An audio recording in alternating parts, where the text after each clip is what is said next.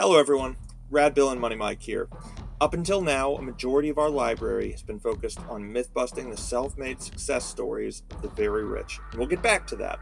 But in this episode, we're going to be interviewing a workplace injury attorney to help you get a better idea of what you should do in the immediate aftermath of an injury at work. We're going to touch on what to do if you're the person who got hurt, even if you're undocumented what to do if you are a bystander who witnesses someone else getting hurt at work, if you are a fellow employee who caused a coworker to get hurt at work. And we're going to touch on what companies will do to avoid issuing a payout to an injured employee. This is going to get dense, just so you know. But having a high level understanding about what to do in these instances will help you protect yourself and It'll help you be an agent of positive change for those who make the world go round. The working folks. And with that, I think we are ready to introduce our special guest, Jordan Howell. He is a workplace injury lawyer who represents injured workers in Pennsylvania and New Jersey. We will include a directory of workplace injury lawyers in our sources who will know the nuances for each state. However, if you are in Pennsylvania or New Jersey, Jordan should be your first call. Jordan, thanks again for joining us. Good afternoon, fellas. I'm happy to be on. Let me start by saying.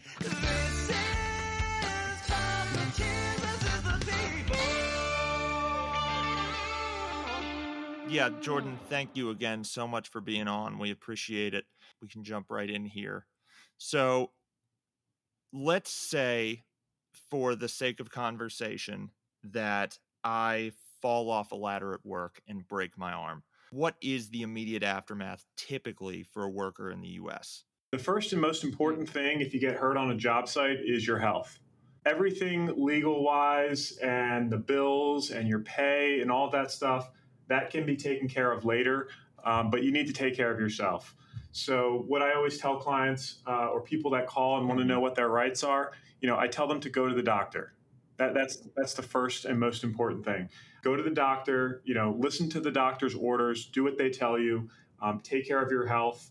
And when the time comes, when you get out of the hospital or when you get to your house after you've rested up a little bit, um, then you call the lawyer. Gotcha. To that point, you know, I think it's important to make sure that um, you're calling a lawyer that knows what they're doing. You know, you go on to Amazon or, you know, you go out to buy something, you read reviews, you go on to Yelp, you know you're making you're making a forty dollar purchase, and at least I know I do. I was buying headphones the other day, and I probably read like fifty different reviews. Um, the thing, same thing applies when you're you're hiring a lawyer. I mean, that person um, is going to be a very important person in your life for a good amount of time, and you want to make sure you have someone that has your best interests um, in mind. So, you know, one of the first things, as I mentioned, is your health. The second is is find a good lawyer who's going to take care of you. So, I worked at Home Depot many moons ago.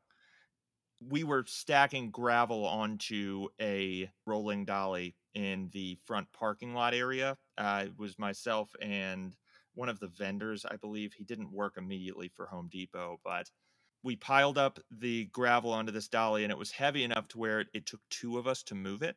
And I was at the front, the other guy was pushing. He didn't listen to my uh, my countdown, which maybe I didn't even need to do. I'm not an athletic person. A countdown. but, um, he rolled it over my foot. Mm. So obviously I screamed, which is what happens when someone very suddenly puts a ton of weight on your foot. and immediately, or within, I would say, seconds, the manager of that department grabs me, sweeps me to a back room, and has me sign a bunch of paperwork how do you feel? Everything else. He's bombarding me with questions. He's got all these big documents. It's effectively i understood it they were waivers or they were designed to um, alleviate any responsibility from the company for my injury. And in this case i was fortunate in that i wasn't really that badly hurt but i've heard this story all over the us and i've stories like this canada people burning their arm getting burned in a cafe and they get the exact same thing in that process are are there moments in there where people need to be taking extra steps to protect their interest yeah the first thing that you think about when you're talking about a company like home depot or any of these other um, large enterprises. I mean, these are, are sophisticated companies. They know what they're doing. Unfortunately, they've probably had thousands of injuries throughout their business. And so they know what they need to do to protect themselves. Um, and that's why I appreciate what you guys are doing, your mission in this podcast, because the workers need to protect themselves. Right. You know, the first step is is make sure you fill out an incident report. And you know, if you if you need to go to the hospital or you need treatment, obviously, as I mentioned before, that's that's number one. But to the extent that you feel like you don't need to run off to the emergency room, um, you have to report the injury because okay. um, if there's no report, things can sometimes take a turn for the worst later on. I've represented dozens of injured workers who felt that they suffered a relatively minor injury um, you know, I represent iron workers and guys like that. These are like tough guys who have been out on job sites their their whole lives. A minor injury for them is like I cut off my hand, but I'm gonna walk it off. Yeah, no, you're you're 100 percent right. And and someone will say, you know, a supervisor will come and they'll say, "Are you okay?" And these are tough guys. Like, yeah, I'm fine. Everything's okay.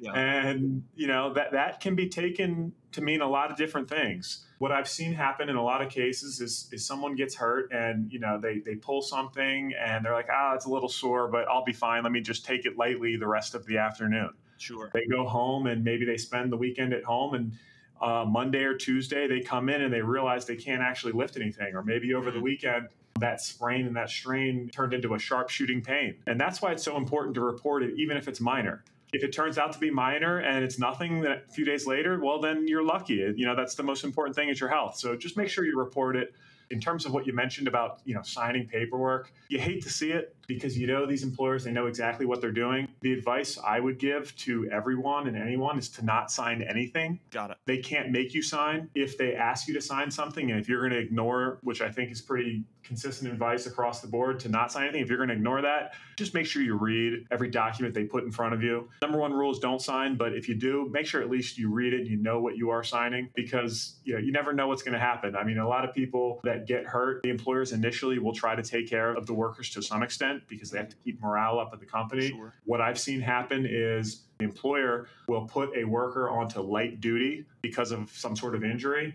and you know that can play out in a lot of different ways good companies will take care of that worker until they're able to return to full strength and, and, get back to the job they were hired to do but you know there are some shadier companies out there that will put you on light duty and then after a week of watching you shred paper in the office, they will quickly realize that uh, they are losing money. And all of a sudden, you know, you might find yourself quote unquote laid off because there's not enough work. Sure. You know, that's why it's so important to, you know, make sure you know what you're signing if you're going to do it. Just really don't sign anything, you know, show it to a lawyer.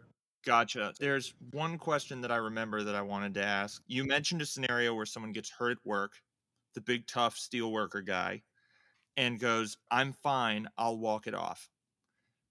Does the act of saying I'm fine hurt that person's case at all? And does going home that day without filling out an incident report hurt that person's case? You know, every case is different, um, but I think ultimately it's not a great fact, but it wouldn't be fatal to any case. Okay. You know, every every injury develops differently.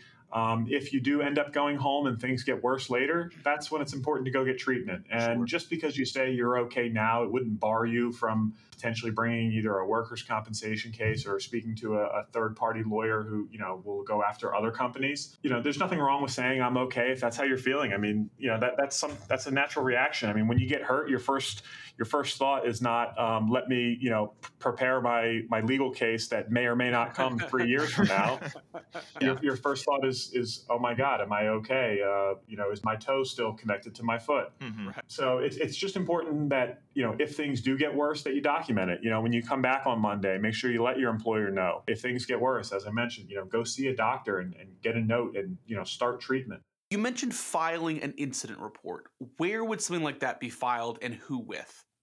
That's a really good question. So, you know, most employers, well, I shouldn't say most employers, I'll say a lot of employers, especially bigger companies, have paperwork that basically documents when an accident or an injury occurs. OSHA, the Occupational Safety Health Administration, they require uh, bigger employers, I think it's something like 50 or 100 employees, they have to keep logs of all their injuries. And if they don't keep the logs, they can get pretty large and hefty fines from OSHA. The point being, nearly every company that I've seen at least has some sort of incident reporting form, whether it's writing it down on a piece of paper or they have blank type forms. It's just reporting it one way, even if it's just sending an email to your boss documenting what happened or a text message. Getting it in writing one way or another is, is really a, a good starting point to make sure you protect yourself because if things take a turn for the worse, down the line, mm-hmm. um, you want some documentation verifying that that injury occurred on that day. I have a woman right now that I'm representing who uh, she was actually a building inspector out on a construction project in Ocean County, New Jersey. And there was a hazard in a stairwell, and she ended up walking into a beam mm. that was blocking the walkway. And she hit her head on the beam, and she tried to be a trooper about it. And she said, I'm okay, I'm okay. And as uh, the days went on, things took a turn for the worse, and she ended up going to the hospital. And then all of a sudden, they realized she had herniated some discs and Ooh. aggravated some some prior injuries. And the guy that actually saw the injury he ended up passing away, completely unrelated. So oh the only other witness to her case ends up dying. Hmm. And she didn't report it right away, and you know she still has a case, but it's, it's it definitely decreases the value of the case because it makes it less likely at the end of the day that she's going to win if the case were to go to trial. So that's you know that's just uh, it's really important to get some documentation very early. Gotcha, gotcha. So we've outlined a couple potential errors that an injured worker might make throughout our conversation thus far. But just to keep it concise and kind of give people a list of don'ts, what are some common missteps that injured workers make that you've seen that will end up hindering their case down the road? That's an interesting question. So, one of the things that you'll see is when injured workers are off, the employers oftentimes get a little unhappy about paying for that worker to, as they see it, sit at home while everyone else is, you know, working and, and trying to make that company money. So sometimes what you'll see is those employers decide that it is much cheaper to send an investigator out to the injured worker's house mm. uh, with a camera and start filming. Oh right? If, if you only have to pay an investigator, you know, say $100 an hour to watch a guy for a couple days versus potentially weeks, months, or years of full wages, they might try to get you on camera outside doing something that suggests that you're actually capable of coming to work. One of the things that I always recommend to people is if you're truly hurt and you're not able to get back to work, don't go outside and, and try to be a hero and do things that might be interpreted to mean that you're capable of working because these employers and it's really the insurance companies they really do send people out they really do use cameras and they really will record you and then use that video to say that you can come back to work. Wow. Wow that is crazy. So effectively, if you're hurt at work, don't be a hero afterwards. If it's causing you pain, listen to your body. Are there other missteps that you often see? That one's mind blowing. Um, in terms of missteps, I think every case is different, but you know, maybe it's something like not getting treatment trying to be a hero and, and just saying, you know, I'm going to treat this at home. Another one might be not uh, getting a lawyer that knows what they're doing. I mean, some of these law firms out here, I hate to say it, but some of them out here are, are volume based and they just want to churn these cases out. The reality is, once you do get hurt, you're a liability to the company, you are not an asset. And so you need someone to protect your rights. And if you hire an attorney that is more of a volume practice, you know, I don't want to speak against everyone, but a lot of these places, they may not care very much about the ultimate outcome or the net to you. They are more concerned with just getting the case quickly resolved and moving on to the next one. So, you know, do your research, get personal recommendations, you know, do your do your homework. Got it. You actually made a point about the insurance company sending out investigators. It sounds like even if the employer is doing all the right things, oftentimes it's a confrontation between the employee and the employer's insurance company. Is that kind of a good description of how these things usually play out? I think you hit the nail on the head there with one minor correction, and that is that um, if an employee is out uh, on workers' compensation, like disability, where workers' compensation is paying some of their benefits, some of that, I'm, I'm not sure the exact portion, but some of that payment is still paid by the employer. So it's you know it's kind of it's it's really a double whammy against the employee because they have a, an insurance company that doesn't want to pay you, and there's an employer that doesn't want to pay you. And these are two sophisticated users going after an individual worker, and that is why it's so important to get someone on your side who's going to fight for you. In terms of the employer and the insurance company and how they work, it's it's kind of interesting because um, I can't speak for the entire country, but in a lot of states, definitely in Pennsylvania, when you first get hurt, you have to go see the workers' compensation doctor you can't necessarily go see your own PCP or you know you can't go to like University of Pennsylvania hospital where they have you know great doctors. Oh. Um, these employers have contracts with medical practices where their entire practice is a contract with employers. And it's really interesting because if you go on to these like medical, there, it'll be a company like compdoctor.com or something. I made that up, but um, you can find them if you just search on Google and these doctors actually advertise on their websites yeah. that they return injured workers back to work faster than, you know, like 20% faster than all of the other companies. So you're telling me that either these doctors have some sort of medical knowledge, some like re- new ah. um, way of treating workers that gets everyone healthy quicker, or they're just sending injured workers back to work faster, really? right? Wow. So um, you know, we, we, we know what's happening there, and that's you know that's kind of the the deal, and and that's what happens with these insurance companies because ultimately they're the ones footing the bill, and they want to get the injured worker back to work faster. Do you do you ever guide your clients through the process of dealing with these doctors? I mean, beyond just be honest with them. Yeah. So twofold. In Pennsylvania, at least, I think it's something like 90 days off the top of my head. They have to treat for the first 90 days with the comp doctor, and then they can go out and find their own doctors. I know every state is different on that, so it's important to find a lawyer who knows what they're talking about in your state where you're hurt what I tell my clients is just, you know, tell your doctor everything. Going back to some of these tough guys who, you know, who do everything. I'm like, if you're having headaches, you need to tell them that because you don't know if something later will be pertinent yeah. to your headaches. You can't go in there and just say, ah, oh, I've got this, you know, a little soreness in my ankle and then leave out the fact that you never had knee pain before. I tell them to tell the doctor everything. They're taking notes on what your complaints are. And so if you are not telling that doctor everything, you better believe that when the employer or the insurance company or eventually eventually a defendant in a lawsuit, they're going to subpoena your medical records. And if you're not making the complaints, then they're going to argue that you made it up later. So I, I, tell them to make sure that you tell the doctor everything, you know, be forthcoming about the issues that you're having.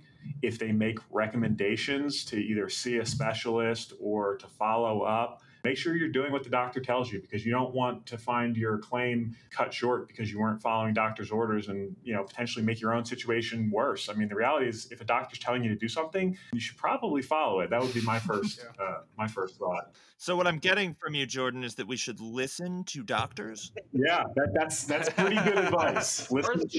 Thank you for coming on the show All right, sorry, joke's over. Um, okay, so what tactics do employers rely on most often to undermine an injured worker's claims? It's, it's a shame to say, but what I see over and over and over again is the employers blaming the workers. I hate to see it because the employers are in the best position to make sure that their job sites, whether it's a facility, whether it's a construction project, whatever it may be, they're in the best position to make sure that the workers are safe. And it's really a shame when they try to blame an injury on the workers, especially when OSHA requires the employers to make sure that they have safe job sites, to make sure that the employees are doing their job safely, wearing the appropriate personal protective equipment these are all requirements. They are not recommended suggestions. They are federal regulations requiring this. So seeing employers blame the workers is the first thing that they always do is they want to blame the worker and say it's their fault. Gotcha. Some other things that I've seen uh, in one case in particular, a gentleman was in a coma for a month following the accident. He had actually gotten hurt on his first day on the job. He got run over by a bobcat skid steer. Jesus. Oh what the God. employer did was he backdated some tax documents to try to make sure he got uh, the worker on the books so that employer could protect himself through workers' comp immunity. Wow. Uh, another thing that you'll see is the employers will show off these fancy safety manuals and these training documents that they have. But a lot of times, those fancy safety manuals and training documents have never actually been provided to the workers. Mm. I've seen in so many cases, uh, one in particular was a, it was an explosion at a gas station in Bensalem, Pennsylvania. Wow. A fuel delivery company um, made a number of huge errors that resulted in an explosion at a gas station. And you know, I was deposing their safety manager and they had produced in Discovery this 400 page safety manual that had all these really great safety protocols, these great trainings that they said they were giving their workers. And you know, I, I asked, I said, how come there's no document from the workers or from any of your uh, drivers indicating that they received this? There's no signature. And you can't make this up. The guy literally said, "Oh, well, we've never actually given it to them." and you know, so I said, "Well, well, why why do you have it?" If you're not going to give it to the workers. And he, and he said, well, he said, our insurance company requires us to have it. Oh. And so what I've come to learn is these companies, when they are negotiating their commercial policies, they get reductions for having things like safety manuals and trainings because, in theory, it makes the job site safer. But that's all it is to them. You know, it's a it's a way to get a discount on their insurance, and they don't actually always give it to the workers. Interesting. Is that relatively standard in the states in which you operate, where if someone gets injured, they can assume that they should have seen a safety manual or safety guidance? I think it depends on the type of job and the type of employer. Sure. If you're out on a construction site dealing with big pieces of heavy machinery and there are different contractors around you, then the answer is unequivocally yes. Gotcha. These job sites have what's called JHAs, job hazard analyses, and the employers are supposed to meet with the laborers prior to work that day identify common or typical hazards, and then talk about ways to avoid those hazards. But that's more of what you're going to see in bigger construction projects, might be like a construction of a, you know, a skyscraper or some sort of building. Those are bigger companies, more sophisticated companies that have that. But you have employers out here that are, you know, mom and pop companies. I don't think that those companies necessarily are going to have those fancy 400 page manuals but you would hope that they are considering safety when they're assigning their workers to do things, depending on the type of job it is. If they're exposed to hazards, then yes, they should have training. They should have some idea of the hazards of the work that they're doing. And the more dangerous the work there is, the more training that that uh, worker ultimately should require. Sitting in my office here is, fortunately for me, not very dangerous so my employer does not have a company wide site safety manual. Yeah, that's true. And as a podcaster sitting in this closet off of a bathroom, I actually don't have a safety manual either. So not everyone's going to have one. It's a good note. Can yeah. you hear the toilets as they flush? Fortunately, they aren't flushing right now, but if one were to flush, you could very clearly hear it. this is super interesting. So, as you've been handling these cases, have employers changed the way that they're approaching these cases? One of the biggest changes in the way employers have handled cases that I've seen was during COVID. Okay. Obviously, the world turned upside down and everyone changed pretty much everything they were doing. But it was the first time I had seen employers and really insurance companies pump the brakes on litigation as much as hmm. possible. Interesting. And ultimately, you know, what I attribute that to is they realized that there were no trials happening. And so if there are no trials happening, they don't have to pay out. So if these insurance companies have millions of dollars, they're making more money on the interest from their money sitting as opposed to paying out. What you learn is these insurance companies and the employers, they don't actually care about the health and safety generally speaking. I mean, obviously there are great employers out there. I don't want to overgeneralize, right. but right, right, right, right. the insurance companies especially, they don't care about the injured workers. They don't pay you because you're hurt. They don't pay you because they feel bad for you that you got hurt. They don't pay you because you had a bad injury. They pay you because they want to lower their own risk. Yeah and risk on their end is trial. Okay. They don't want a jury of your peers deciding how much money the injured worker should get to make up for the fact that they can't any longer work and pay their bills at home. They want to control that. Yeah. And so during COVID, when courtrooms were shut down, they quickly realized that there were no trials. What you would see is the defense lawyers and the insurance companies would not agree to, for example, Zoom depositions. Hmm. You know, I was happy to take a deposition on Zoom. And I would say to the employers, insurance companies, you should be happy too. Your worker can stay in his office. He doesn't have to travel to mine. He doesn't have Right. to deal with coming into Center City, Philadelphia, and all the traffic that comes with that, and the parking, and this and that, and having to you know buy lunch, whatever it may be. You can sit in your office. You're not right in front of me, so it's less stressful. You're actually in your own space. It's almost like home field advantage. Yeah. And I'll just take the deposition on Zoom. And Zoom depositions have become commonplace, but during COVID, they, you know, some of the defense lawyers and the insurance companies were not agreeing to them, and so the cases were just sitting. And ultimately, what that what ended up happening is, you know, the workers are not settling their cases, or they're not going to trial. The worker's hurt and he can't return to work. Then he's not getting the financing that he needs to take care of his family. And so, what I've seen really during COVID was uh, them pump the brakes on everything, which slowed everything down. And you know, I, I wasn't in the master room where they were concocting this plan, but I, I suspect it was related to them just not wanting to pay.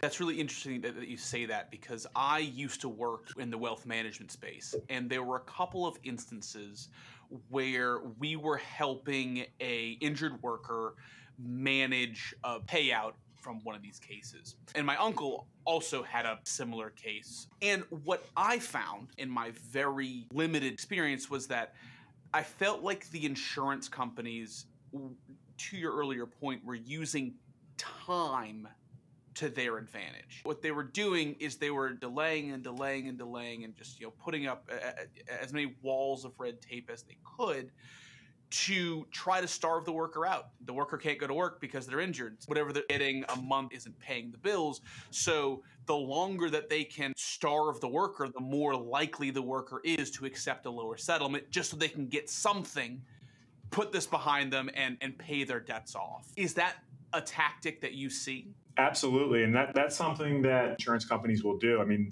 they'll say that without saying it. They will Right. give you an initial offer to settle the case that is pennies on the dollar. Sure. And you know, some of the high volume lawyers that maybe don't have the injured worker's interests at heart might suggest to the injured worker that they take it. And I think that injured worker will feel a lot of pressure to accept that because they have bills to pay, they have mouths to feed. And so that is something that insurance companies do. The only suggestion I can I can give there is, you know, if you have a lawyer that is going to fight for you and you trust them, trust their advice. Sometimes, you know, your lawyer might know it's a good or a bad case. They might be able to tell you whether it is worth entertaining that offer early on. But almost certainly, yes, early on, they will make very light settlement offers. And I generally tell my clients not to accept them because if they are offering that money, unless there's some really horrible fact in the case, usually that offer goes up pretty substantially. Interesting. So, Money Mic mentioned the weaponization of time by insurance companies. And Jordan, listening to you talk about insurance companies and employers being resistant to going to trial, I'm assuming those two accompany each other all the time, where it takes longer to get to trial or their resistance delays any actual trial. Is there anything that the injured employee can say or do to hasten that? Yeah, this goes back to one of the earlier things we talked about in terms of you know documenting your injury and, and building a strong case. Another thing that uh, we didn't talk about, but is right along those lines, is taking good photographs. Hmm. Because when you get hurt, if the case ultimately is going to end up at trial, generally speaking, um, at least in Pennsylvania and New Jersey, and probably a majority of the country, you're not going to trial for anywhere from a year to three or four years. Yeah. I have some cases that I've been working very diligently on that happened in 2018. Oh wow. And so, if you're not taking photographs, um, for example, maybe of the accident location or of you know some of your injuries right when it happened as they heal, you don't necessarily have the evidence to make your case strong. As I mentioned before, you want the insurance company to feel the risk, which is Yeah. you know a jury issuing a large award. And the more risk that they feel, the more likely it is that they're going to offer you a settlement. And a settlement takes the, the risk away from both the worker and the insurance company, and that happens before trial. And ultimately, the goal is to make sure that that injured worker is taken care of. And if you have to wait to go to trial, then that delays for potentially many, many years because the courts are backed up. I mean, they were backed up before COVID, and then it might have been two years before a trial happened. So, for example, right now we're working out from under all of the cases that were delayed during COVID. And so we're still seeing delays because we're dealing with cases that should have went to trial two years ago. They're going to trial now. And so the cases that should be going to trial now are getting pushed back. So ultimately, you know, taking photographs, documenting your injuries, things like this put your case in a better position. And the insurance companies want to get rid of the better cases, meaning better for the worker. And they're more likely to want to go to trial on the weaker cases because they think they can win. And so ultimately, if you have a good case, then they're more likely to pay you. If you have a tougher, a harder case, you don't have good photographs, you don't have good proof of your injury, you didn't report it, they see that as something they can win and they're going to want to take it to trial. And so if you have to wait for your trial day to get your day in court, it can be years. So you mentioned getting good photographs at the scene of the accident. I'm I'm assuming you'd also want this to be soon after the occurrence of the accident. You don't want to be documenting everything while, you're bleeding out for sure. But that's good advice. Um, well, you heard it here. yeah, I, I don't. Did you go to law school? Let's say a fellow employee gets hurt. This is thinking about the pictures, everything else. What can a witness employee do to help a fellow employee in the immediate aftermath of an injury beyond medical in- intervention, you know, if they're CPR certified, whatever else, just to help them make things easier for them, the injured employee, and for you, their attorney? Yeah, that's a great question because I, I love when this happens. And this goes right into taking those photographs of, you know, whatever it was that caused the mm-hmm. accident. In the case of a serious injury, the injured worker is not thinking about, you know, getting photographs. They're, they're off and they're not you wouldn't want them to go back to the scene while they're hurt and then the employer's like what are you doing here and you're like oh i'm going to take a few photos don't mind me they're not going to let you do that so having a, a coworker, or if you are the coworker, taking those photographs, just documenting them, saving them, really does a ton of benefit for the injured worker. What I often ask some of my clients shortly after an accident is Do you have a good friend that works there that would be willing to either talk to us off the record or would be willing to talk to you and then relay that information to us? Or who can actually go in and, and, take some photographs while they're back at the job site. For example, if there's an unsafe piece of equipment. In a lot of my cases, what I've seen is in like factories, employers might alter machines, like remove safety guards, whatever it may be, and so when a worker tells me they're hurt by some obscure like window making machine, I'm like, I, I don't know what to tell you. I don't know if, t- if I can tell you you have a good case because I've never seen a window making mm-hmm. machine. I don't even know what that is. Right. So what I'll say to them is, do you have someone you trust there that can snap a couple photos for you and, and get those to us? What I've often found is when those photos are taken, they get back to me. I'll hire, you know, an expert who does know what a window making machine looks like and you know he'll look at it and he can very quickly identify that oh look the employer took off the guards or oh look the safety company removed some warning labels. And so having that documented right away is is really invaluable in the case. And so whether it's for yourself or for another worker getting that taken down so that nothing the employer does later can hurt the case is it really helps out a lot. Okay i've got another one and this is a toughie so brace yourself. If a fellow employee let's say this fellow employee who's at the scene was involved in the accident to some extent. Let's say they're perfectly of sound body and mind, they're stone cold sober. Is that witness at any risk of monetary loss or consequences as a result of that? Or should they feel comfortable sharing their story? Or should they reach out to a lawyer themselves? Interesting question you raise. So, if a coworker is the one who kind of contributes to the accident, they can certainly um, get in trouble with their employer. Whether if it's you know I don't know what their policies are. It depends on what they did, but it could be anything from being written up to getting a deduction in a bonus up to termination. And so, yes, if somebody is involved in causing an accident, they should be uh, a little bit concerned for their job and their ability to keep that job. What I would ultimately tell that person is just tell the truth. Yeah. Lying only makes it worse. in most states, that employee that you know may contribute to an accident they're not generally subject to personal liability. Good. There's a legal concept called vicarious liability, which basically means an employer is responsible for the negligence of their employee. So, for example, if one worker, you know, slams a door on another worker's hand, that employer has to cover that injury and that potential either negligence or workers' compensation or whatever it may be. So, yes, you have to worry about getting in trouble with your own boss. Generally speaking, uh, at least in Pennsylvania and New Jersey, no, you don't have to necessarily worry about your own personal um, liability unless you really did something out of bounds Sure. of your job. That actually kind of leads into another interesting point, which is what if you're a worker and you get hurt because of your own mistake? Hmm. Um, and that, Yeah. that's something that you see. I mean, there are plenty of employers that do everything they can to make sure their workers are safe.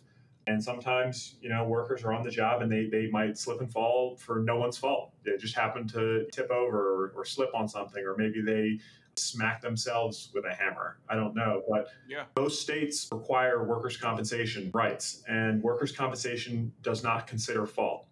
So even if you are hurt because of your own fault, in most states, not all, but in most states, workers' compensation still has to cover you, meaning they have to pay for your uh, your wages and they have to pay for your medical treatment until you're able to come back, even if it's your own fault. And so it's important to know that. So just if you get hurt and it's your own fault, don't feel like you have to, oh, tough it out, don't go see treatment. Whose fault it is is generally not an issue in workers' compensation. It's a bigger issue when you're suing like a third party company. Gotcha.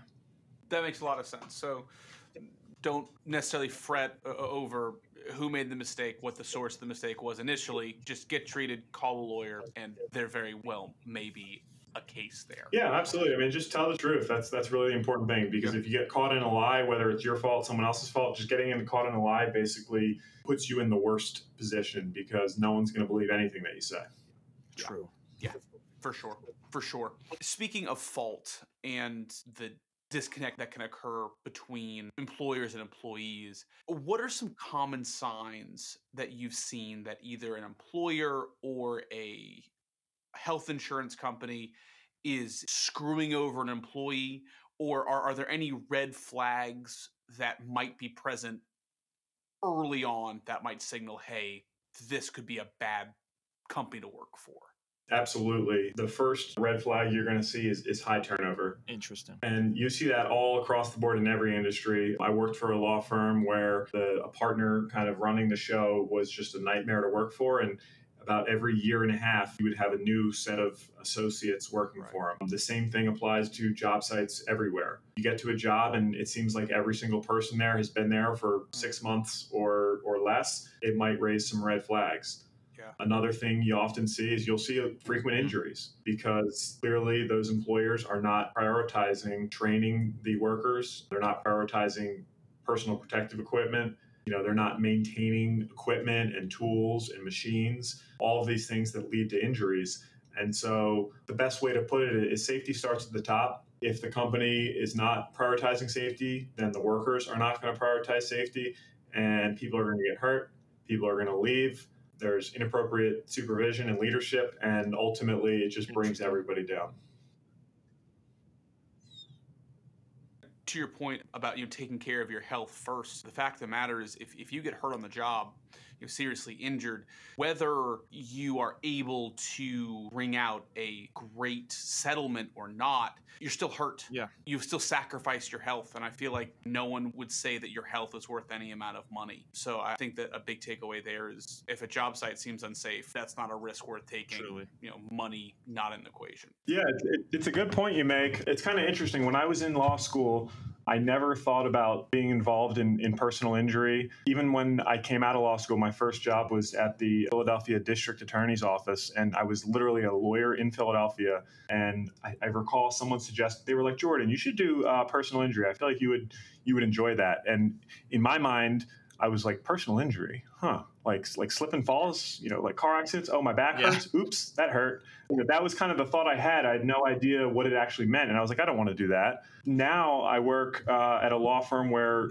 you know, we represent mostly catastrophically injured people who have really serious injuries and who are no longer able to take care of their families or the families of people who died. And the reality is, every time I speak to my clients, even when we get them seven, eight figure settlements, and I'm talking 10 to 20 million dollars on a case, every single time, without question, the answer is always there's no amount of money that makes that injury or that death worth it. Hmm.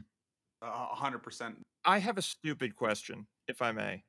So Jordan, in the movie Super 8, the movie starts, it pretty much opens on the days since an accident sign, and they're whatever the number was, it was like 300 or something, and they were dropping it to zero.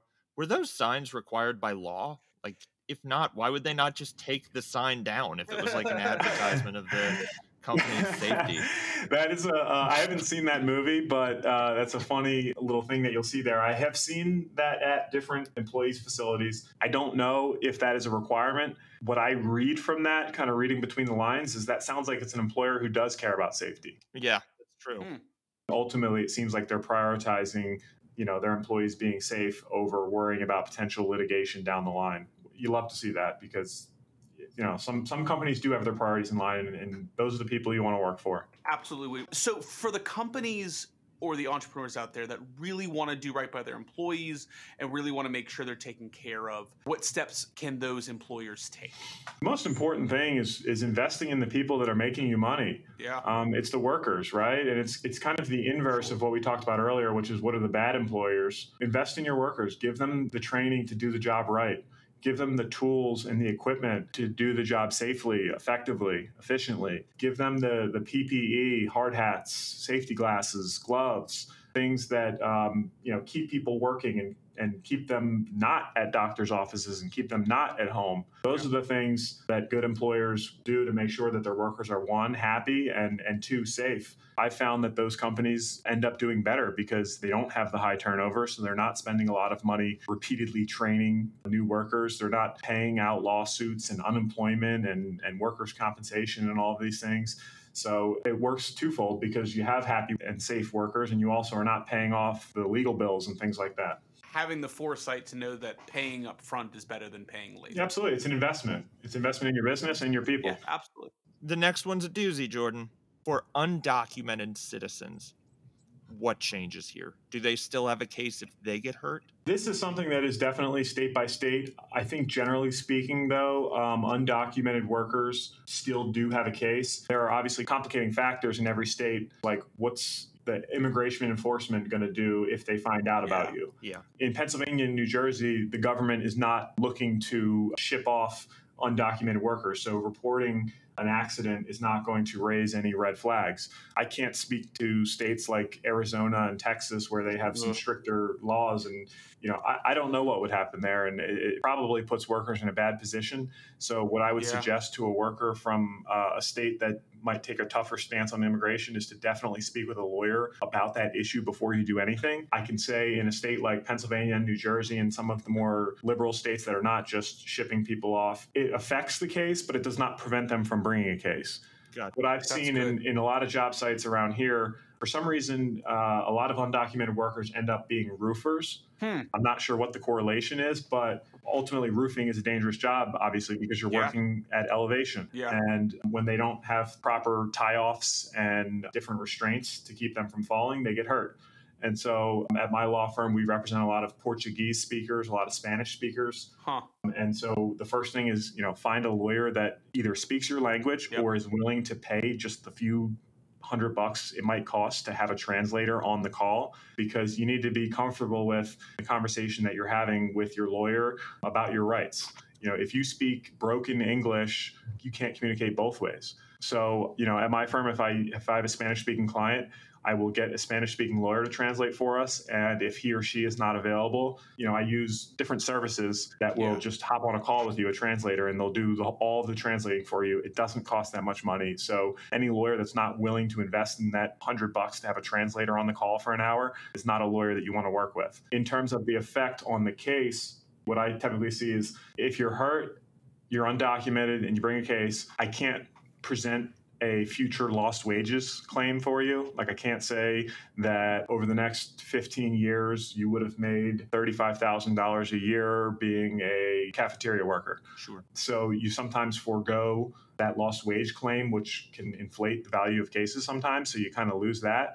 But at the end of the day, we can still uh, make a claim for your medical bills we can make a claim for your pain and suffering. We can make a claim for your future medical bills, which is, is really important because obviously your health yeah. is the most, most important thing. So um, just because you're undocumented doesn't mean you should avoid speaking with a lawyer. Find someone who you trust, get your advice in your state about what the ramifications might be for coming forward. I know, for example, OSHA does not inquire about immigration status. Hmm. So if you're hmm. hurt and you want to call OSHA perhaps to file a complaint, don't be intimidated from doing that because they are more concerned about holding employers responsible for job site safety than they are deporting the workers that kind of make America run. Right. So, you know, don't be scared of OSHA, communicate with them.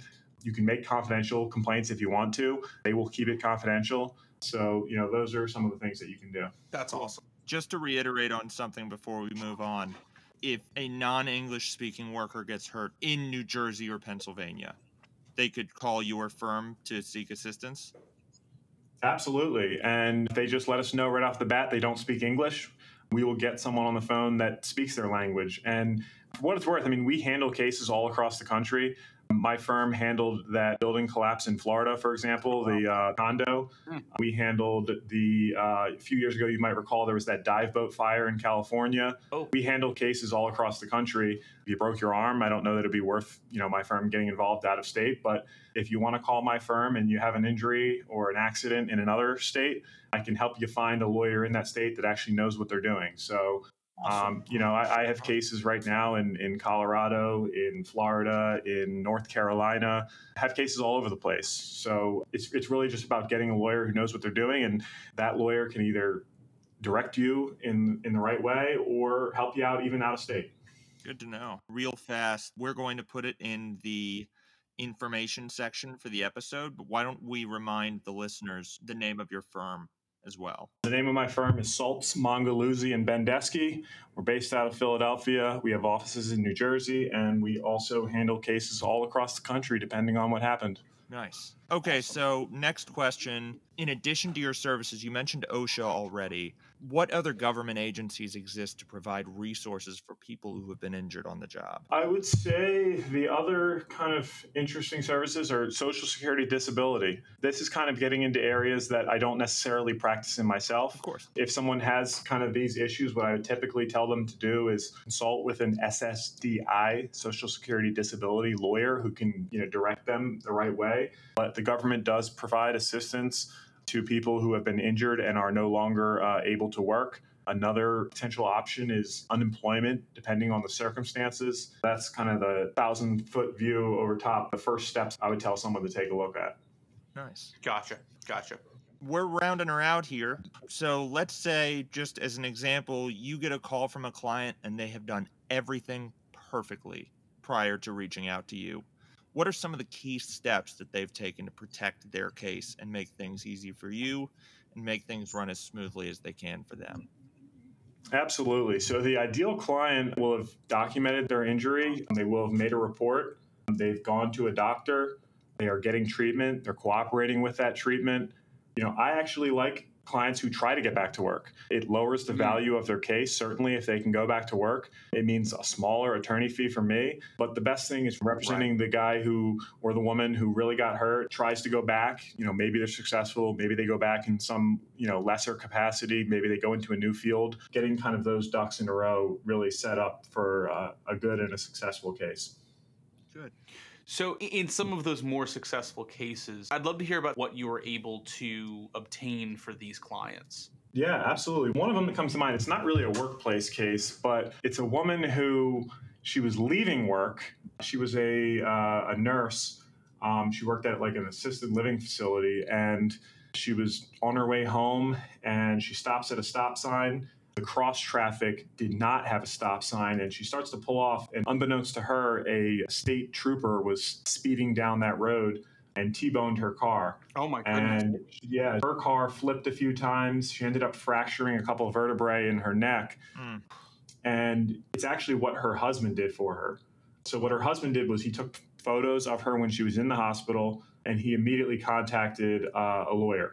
The lawyer that he called was not me, but that lawyer called me and said, Jordan, I want to bring you in on this. This is a really bad injury. We want to get your firm involved. Okay. Because he did that so quickly, we were able to send basically preservation demands to the state police to get them to preserve that state police vehicle before they scrapped it. Hmm. Um, and that really made the difference in this case because generally speaking, in a lot of states and in, definitely in Pennsylvania, government entities, including police officers, have all sorts of immunities. okay. And in Pennsylvania, the state police, the liability against them is limited to $250,000. Sounds like a lot of money, but when you're an injured worker who's making, you know, $80,000 a year supporting a full family and you can't go back to work, all of a sudden that 250 isn't sounding so great. And because we were able to jump up and get that state police vehicle preserved right away, I hired an expert who is a, a, crash recon, a reconstruction agent, and he went out and did a download from that trooper's vehicle, and we discovered that he was actually going 82 miles per hour in a 40. Oh. He claimed that he was responding to some sort of emergency. We were able to get the call records for what he was going out for, and it turns out he was responding to a non emergency. Oh. And so ultimately, that was a way that we were able to get past that $250,000 cap to take care of this woman because she was the primary breadwinner for her family. She went from being this, you know, hard worker who took care of her family to being someone who had nerve damage going down both arms and could Oh. barely use a cell phone. It really uh, impacted her life. She, of course, could not be a nurse anymore, um, and Right. the family lost that income. Had no income, generally speaking, for the you know two years of litigation. And so ultimately, because we were able to jump on that case right away, we were able to hold that what I called adrenaline junkie cop with a king of the road complex. We were able to hold him responsible and, and get her a, a seven figure settlement that you know she has put to good use. Great success story there. It's so weird because backdrop of all these cases is money and everyone gets so uncomfortable about money whether it's the client or whether it's bringing a lawsuit to bring money for an injury. It's just the elephant in the room of every case. Clients are always like i want you to know i'm not just doing this for the money. I'm like you know i, I get it. And Yeah. you know when they actually come in and you hand them a check and they realize after the last two years of struggling to make ends meet that they're pretty much set for the rest of their life i mean there's no better feeling. Um, and that's probably the most rewarding part about my job. I have no doubt. Speaking of the money question, let's say someone listening was recently injured. Obviously, money's going to be a concern given the duration of some of these cases. Should they be worried about how they will pay for your services? That's a really fantastic question. And this is not something just for me. This is generally speaking across the personal injury um, field. So if you are hurt, if you get a hold of a personal injury firm or a workers' compensation firm, 99%, if not all, give free consultations. Mhm. So they will talk to you about what happened, they'll go over what your potential rights are without any type of fee. Perhaps the best part about it, or the part that makes us most accessible to the everyday person, is that we do not charge hourly. So we only win or we only get an attorney fee if we win the case for you, whether it's settlement or verdict. So when a case comes in on the business side of things from the law firm, it's an investment. We put out a lot of money uh, in terms of hiring the best experts in the country, getting you seen by uh, the best doctors who can issue reports and, and describe some of the stuff you're dealing with. We pay for all of the depositions, all of this stuff throughout the course of litigation. And ultimately, uh, at the end of the day, if we're able to get the injured person a settlement or a, a verdict from a jury, that's when our attorney fee is paid out and never beforehand. It's a percentage that comes out at the end of the day. And if Got it. ultimately we are unsuccessful in the case, we would never ever charge our clients anything, even all of the costs of litigation over the years. These case costs can get up. I mean, I had one case where a, a gentleman was working on a bridge project that spanned the Delaware River, which separates New Jersey and Pennsylvania. And it was a product liability case. We we fought with five defendants over about six years. We racked up three hundred and fifty thousand dollars in those five years of litigation, just in litigation costs, meaning paying for experts, oh my paying for depositions and medical records. Thankfully, we had a great result at the end of the day. But had we lost that case, that would have been a business expense for us, and it's a loss for us. So we do not charge our clients anything. Piggybacking on that just a hair, based on what we've discussed today, A, a person like Jordan Howell is accessible. B, you as an injured person need to look out for yourself and for your family. It's not being entitled. You deserve to be made whole and taken care of if you were working a job or working for an employer, adding value to their operation, and were injured in that process. There should be no shame with reaching out to someone like Jordan. This should just be part of the process. There's no barrier to entry on the financial side. You need to take care of yourself if you are injured on the job. The odds are really stacked against you as the worker. It is everybody versus you. Yeah. To Jordan's earlier point, having someone in your corner who's going to help guide you through the endless red tape, the difficult legal matters, all while you're healing from a grievous injury. You just need that guidance. Yep. But I think that we have taken up enough of your time, Jordan. Again, I, I really appreciate your insight here. I learned a ton, and, and, I know that our listeners will learn a ton as well. Is there anything else that you want to add before we close up? No, I, I appreciate you guys having me on. I, I love talking about um, these type issues and happy to contribute. And I appreciate the message you guys are sending out there and to everyone else keep in mind that getting hurt while you're working for someone else is not a cost of doing business. Yeah. Uh, Rad mentioned